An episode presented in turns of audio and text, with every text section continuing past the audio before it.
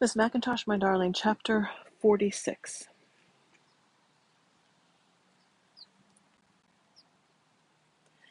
Not only had Cousin Hannah been that great liberator of woman, and not only had she been that troubadour with her flaming message she had carried to the four corners of the earth, knocking on all gates, all hearts, even dead hearts, as if they were paving stones.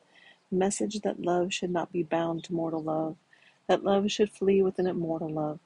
This valiant wanderer's life had included many secret chapters of mountain climbing, as Mr. Spitzer now understood, and she was never bound to finite valleys, not even the valley of the shadow of death, for she had climbed so many formidable mountains and supernumerary peaks that if she had not been famous for her suffrage battles and duels and tournaments, her knightly jousts, perhaps with ghostly knights who long ago had fallen, perishing for love of the White Queen or the Black Queen, she would have won her laurels and her spurs for the inexpressible and inaccessible mountains she had climbed.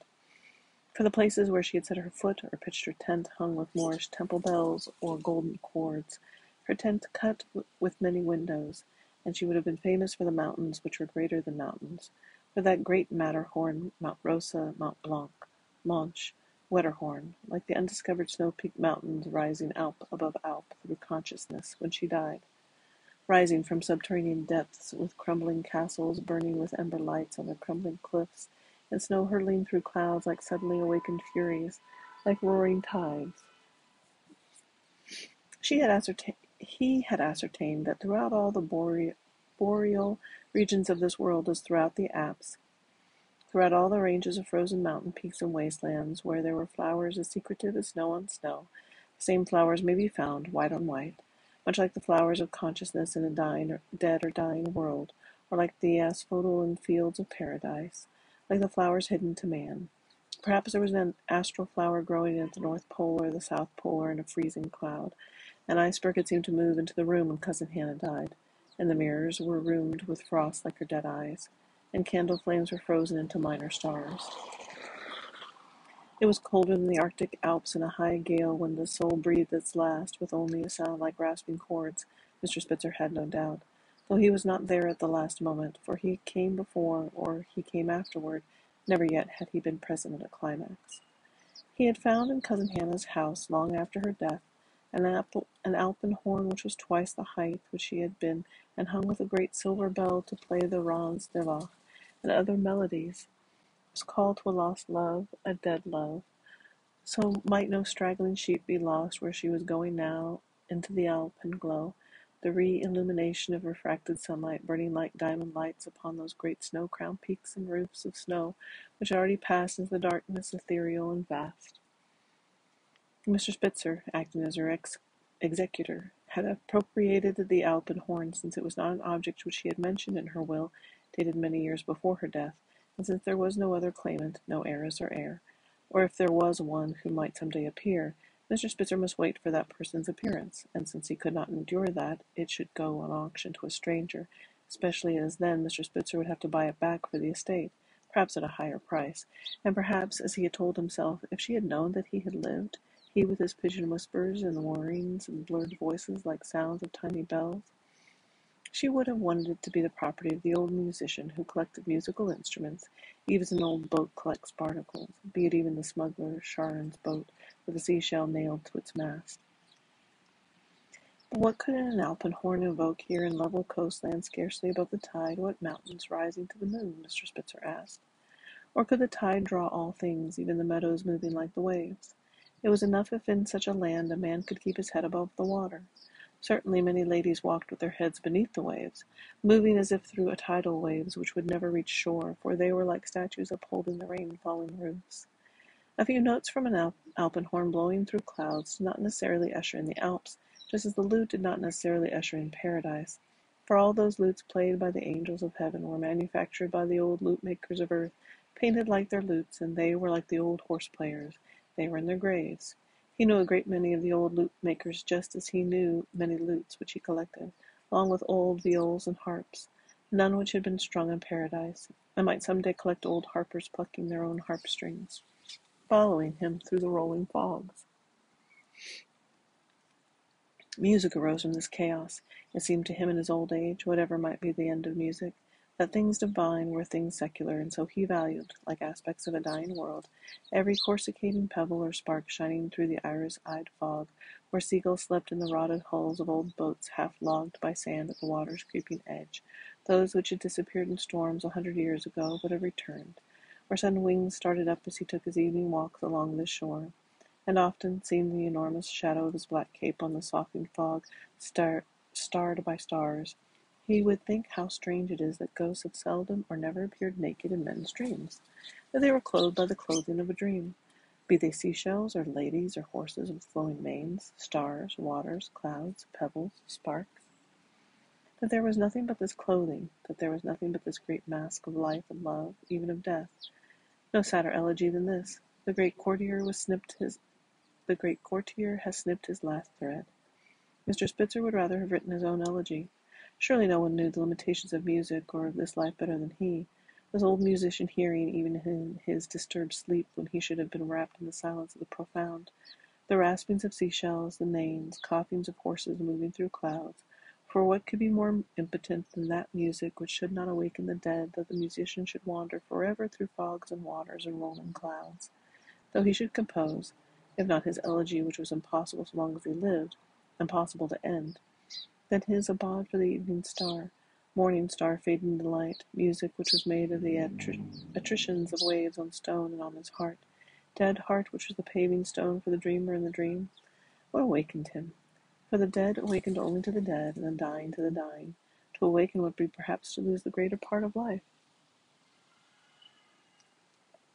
So Mr. Spitzer believed that he had never yet wakened fully, never except from sleep to sleep, dream to dream, and yet his dying music had some power to suggest the dreamer when he had passed beyond the purlieus of mortality. Mr. Spitzer, still in a mournful mood, for someone was always dying, had carried the Alpenhorn embossed with mother of pearl, heavy as a tree branch, along the foggy beach when Cousin Hannah was no more, when doubtless she had climbed her last mountain, the hailstones like burning cinders dashing in her face, and he had blown a few wandering notes like some old ghost calling to his lost love as he had heard, above the ringing waves ringing like silver bells, the ringing, tolling of the silver sheep's bell, which had once rung to the lost sheep, hearing also, as he did so, the cries of the grey loons in the grey fog, and the ba-baing of waves breaking upon this shore of stone, and fog as thick as fleece streaked with the gold rays of the moonlight, waves coming to pasture like sheep with moony eyes beamed upon the waves of darkness. Like many moons, or like the souls of the dead, as he had thought where the fog-bound phoenix fireflies lighted his uncertain, wavering path, thinking also that the shepherd was lost, lost like the dog star in the rolling cloud, like the lost following the lost. But then, quite unexpectedly, as he was passing through an upland meadow, like a fallen firmament star- starred with daisies in the fog, the fleecy fog, a ram had stepped out of the fog, and other sheep had followed Mr. Spitzer. And ever after that, he had been followed by men in the grey cities, by lost men although he was lost, and none more lost than he, this old musician blowing his horn in the clouds. So from this old suffragette he had learned something after all. She had brought him, by her dying, to reality, and she had taught him much, expanding his sympathies in his domain, as if only when she had died he had lived, breathed, whispered, beginning to understand the meaning of all those ambiguities he might once have impatiently ignored, all those ambivalences he might once have attributed not to himself but to his brother's checkered career and butterfly life among the shadows. Knowing now the power of a dead beauty, a dead love, a vanquished life, and that sterility which begets, even like death, Mr. Spitzer said, all beautiful things of this creation. The image of all dead loves, for who had ever known the present moment? The sense of the immediate was freighted with the past, and if it were not, then what would be the present but an empty room, a closed door, the hull of an old boat stripped bare of its shrouds, a withered rose, a dead love?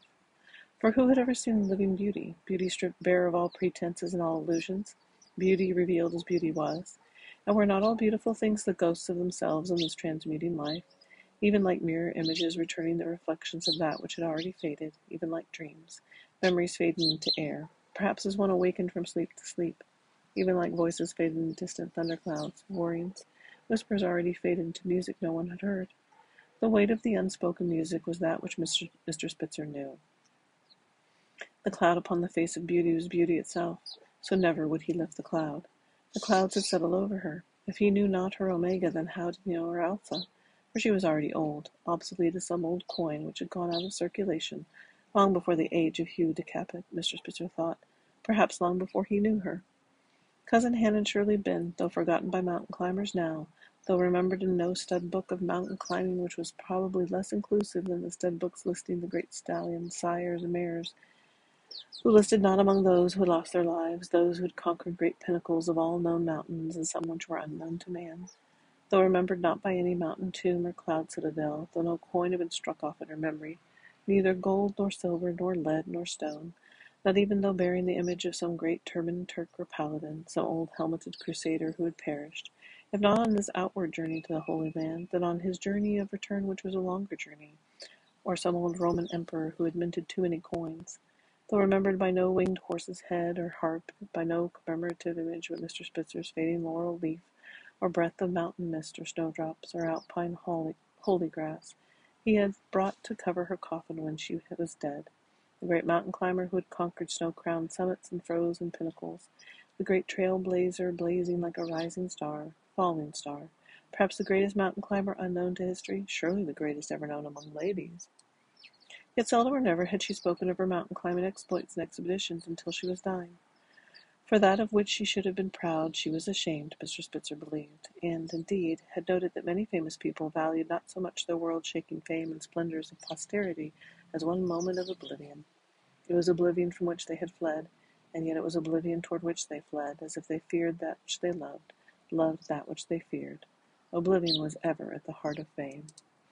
Certainly, as Mr. Spitzer must concede, there were many men who might say that she had tried to take every lady's lily-white hand and lead her troops toward freedom under the silken banner of suffrage.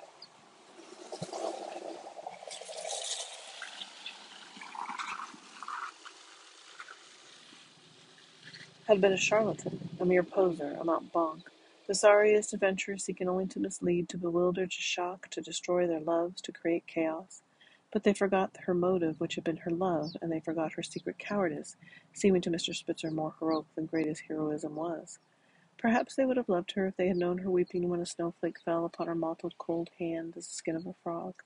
If they had known that her granite was but a facade, and she was weaker than woman was, and she had crumbled now most surely into waters and clouds, darkness, whirlwind, snow, snow water, she was like a man whom woman had destroyed, a woman who was abandoned by her love, or an old house where no lover ever came, and where the door banged in the wind. She was like all great lovers who had been set to wandering, crying at all gates, knocking on the doors of all dead hearts, crying for the loves, lost loves. She was like a dead planet wandering, Perhaps she had returned to mountains, or wandered ever with the dead moon, that moon which, though dead, was the ensign of deathless love throughout history, and in all countries under the stars, and countries where the stars had faded, countries where there were no stars, or where the stars had fallen, Mr. Spitzer thought.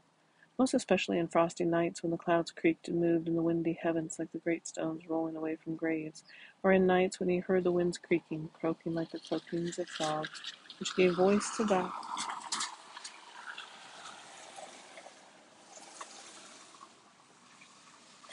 which was never spoken by woman or man. This was the music written by no man, Mr. Spitzer believed, listening with his dead ear as some old hound lifted its ear. Or was it the ferret? Was it before the day of the dog? Music lay under the silence, above the silence. This life was but the thinnest surface. He heard the thinnest whisper, papery star falling, or sand grain which whispered, I am thine only love, I am thine only love, my dear of dears. Because in me there grew this great pearl enclosing shadows and many windings and warped depths and opalescent flames. She had been so light that she had had scarcely any way to lift herself from earth or to find her way through heavy winds and clouds, so delicate then when she was dying that she should have increased her body by ballast that she should have eaten hourglasses and goblets and doorknobs and apples of Hesperides, like the opium lady dreaming among the shadows, or should have eaten sand grains and pebbles and barnacles, like the light-winged cranes who do so in order to navigate a true course, flying in a long-tailed Y shape through windy heavens, flying like a Chinaman's queue, and who will close around a tired bird or a bird blown off his course, upholding him with the air current caused by the undulating flight of their oar wings and who will go back for a lost leader drifting through clouds. She had been the boldest mountain climber ever known among the members of the weaker sex, there was little doubt. Scaling Alps exceeding Alps, perhaps the mountains of illusion, snow falling on her jagged forehead even when she burned, so that winter had come like a courtier in her wake and the snow had covered her dead heart, bleeding heart under the pale sun streaking the clouds. and the air had darkened, and the clouds had frozen as Mr. Spitzer watched, and the snows had melted not.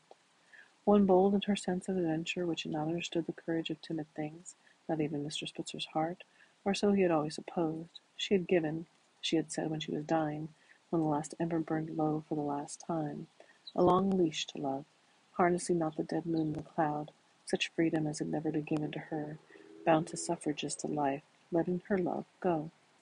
Her love had gone on strange adventures and missions, and yet had she not been the greatest coward, noble and not noble, Mr. Spitzer asked? So great a coward that all heroes were eclipsed by this persistent love. This love went on when there was neither subject nor object.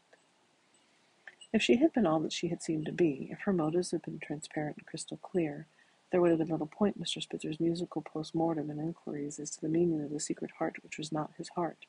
But there were great secrets, and intrigues, and fateful amours, perhaps misleading him when she was dead, when she whispered no more her lute music in scraping winter winds and freezing clouds, when he must inquire in many streets, ask of many strangers in the fog-bound darkness, scarcely lighted by a star, perhaps in those nights when he was stalled in the fog, or when he, pushing ahead of him with his cane, unsteady as if there were waves in his path, lived uncertainly for fear of colliding with some old tramp like a derelict schooner, with tattered sails reeling through the wind-tattered fog, appearing perhaps many years after its disappearance.